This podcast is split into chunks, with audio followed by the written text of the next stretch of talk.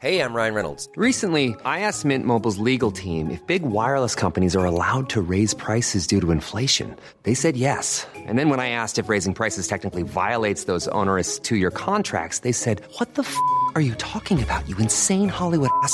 So to recap, we're cutting the price of Mint Unlimited from $30 a month to just $15 a month. Give it a try at mintmobile.com slash switch. $45 upfront for three months plus taxes and fees. Promo rate for new customers for limited time. Unlimited more than 40 gigabytes per month. Slows. Full terms at mintmobile.com. FM 104 Sunday Night Live with Louise Ty.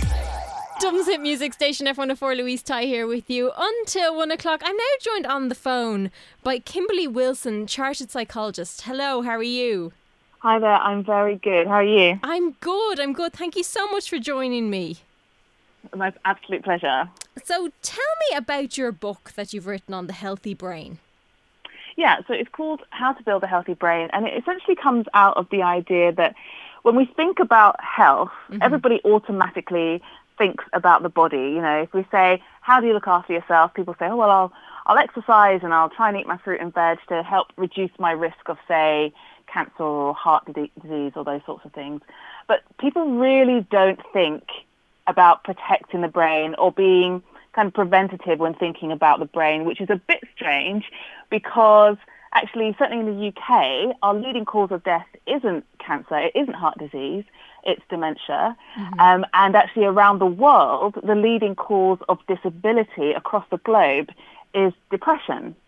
So, the things that are causing us most distress, um, and in the UK, taking most lives, is related to the health of the brain, but nobody really gets any instruction. There's no public health campaign for the brain. So really, that's that's what the book's all about. And it's so true because you kind of think of the brain as just like its own entity. You don't really kind of go, oh yeah, I must mm. do something for that. But you do kind of go, right, I, I better not eat so much sugar. I better not eat so much butter or fat or whatever it happens to be. But you're so right. You don't kind of go, oh well, I better not have that or do that because we're going to cause my brain damage. Mm. I suppose. So I suppose at the moment we're in such crazy times.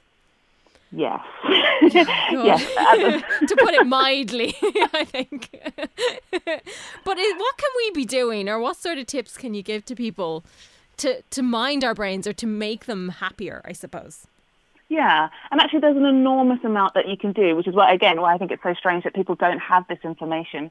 For example, there's a really good body of research that shows if a brain that is well nourished is much more able to tolerate stress than a brain that is undernourished.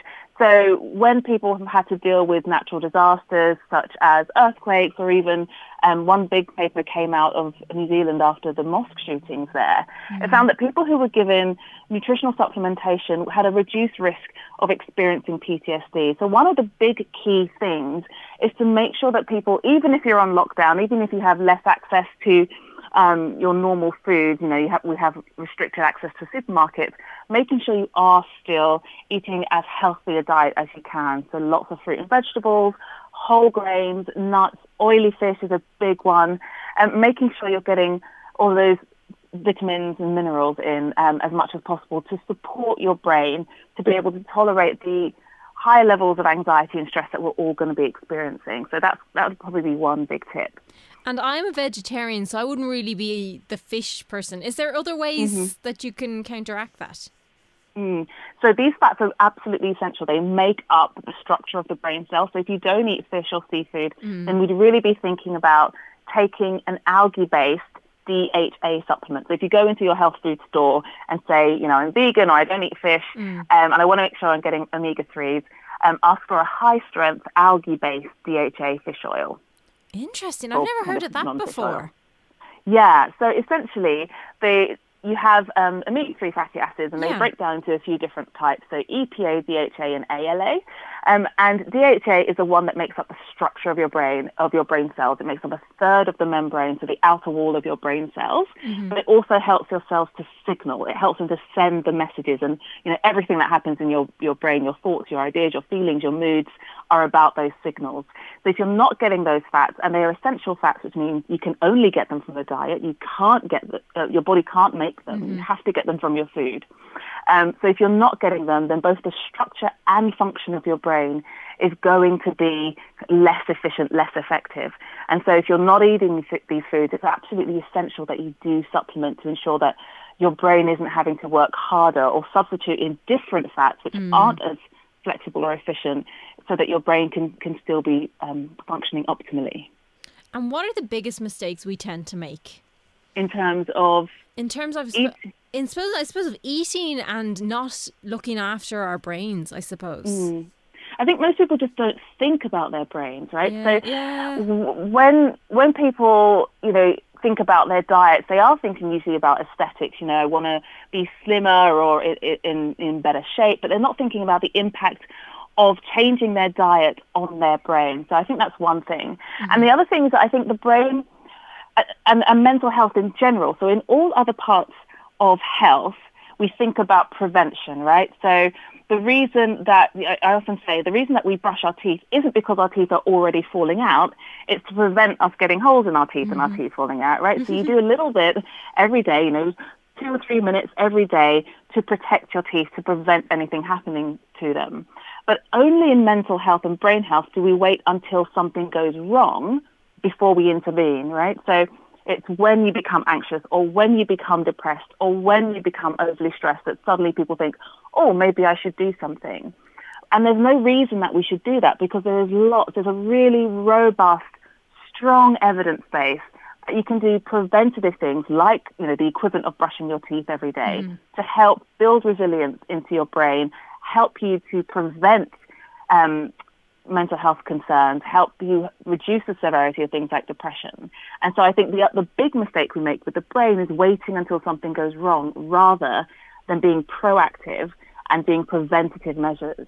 And a lot of people, I suppose, might know you from the Great British Bake Off. Had mm. you had you always, even before that, had associated food with mental health and brain health? Um, I not so much in terms of brain health, but I was really aware of the importance of food for, say, you know, social engagement mm. and uh, connecting with friends. And so the relationship between food and socializing and mood and, you know, big celebrations, you know, like Easter, you know, yeah. some of the, the most important functions of our um, big festivals happening around food. Um, so I always thought about like that. But it was when I started my career, and at the time I was working in in prisons. And mm. a big mm. paper came out which showed that if you gave uh, young offenders nutritional supplementation, um, so vitamins, minerals, these omega-3 fatty acids, you could reduce incidence of violence by 37%. And so I found that absolutely astonishing. Um, and since then, there have been three or four papers that have found the same thing in a prison population. And it just really showed me that nutrition can have this really profound impact on the structure and function of our brain. And of course, then our mood, our behavior, our, our feelings, even our decision making. And that's when I really, really got into the field. Yeah, it's kind of fascinating. And I suppose we've kind of put the word hangry to it. So, like, where you yeah. get really just irritated when you haven't had lunch or dinner or whatever. And you you do, and you don't even realize yourself until maybe afterwards and you've had your, your dinner or whatever that you're kind of like, oh, I actually feel better now. like, you don't even realize. Much nicer person.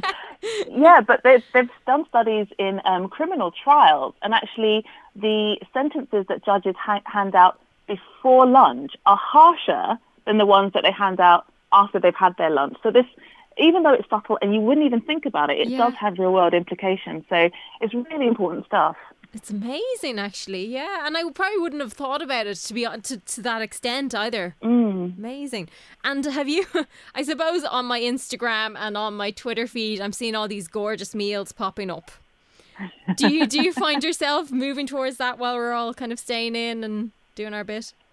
I think one of the things that helps me feel normal, like my life is still normal, is cooking. so I have yeah. tried to keep up with the, the, the, things that I would usually do. So even though Easter, because usually at Easter I'd be making a big meal for lots of friends and family, yeah. and obviously um, that's not happening this year. But I still, you know, made some hot cross buns, and I was putting little a few of them into the freezer so that I can give them to friends and family when I can see them. So trying to hold on to a little bit of normality. Yeah, I think everybody's planning that party when it's all over. you know, whether it's a garden party or a tea party, I think everyone is like, right, we're going to get to that point and then just go wild. like, Yeah, absolutely. yummy food and friends and music and the whole shebang. it's going to be fantastic. yeah. So, how can people get hold of your book or find out more about it? Um, so yeah, so we can't go into shops at the moment. So the, the book Yes. is available at all online retailers, um, and there's also an audiobook as well. So we narrated the audiobook, so you can download that um, pretty much everywhere that you can get audiobooks. And then um, I do a lot of my stuff on Instagram. I'm doing a whole series at the moment called hashtag Flatten the Anxiety Curve for anyone who's feeling particularly anxious at the moment, just giving you some practical tips on what you can do to help manage those feelings during this very, very uncertain time. And can anyone hop into that at any stage? Absolutely. So I've put it into a series and a highlight so you can start right at the beginning. It's step by step that builds on each other just to make sure that you are covering all of your bases. So yeah, anyone can just drop in and everything is available there for you. Brilliant. And is it Kimberley Wilson then on, on Instagram? Um, I'm at Food and Psych on Instagram actually. So yeah, S W O D A N D P S Y C H, um, and uh, you can join the gang. We're quite a friendly crew. Brilliant. That sounds good at the moment. Thank you so much, Kimberley. My absolute pleasure. Thanks for having me. Have a good one. Bye. And you. Bye. FM 104 Sunday Night Live with Louise Ty. Even when we're on a budget, we still deserve nice things. Quince is a place to scoop up stunning high-end goods for 50 to 80% less than similar brands. They have buttery soft cashmere sweaters starting at $50, luxurious Italian leather bags, and so much more. Plus, Quince only works with factories that use safe, ethical, and responsible manufacturing.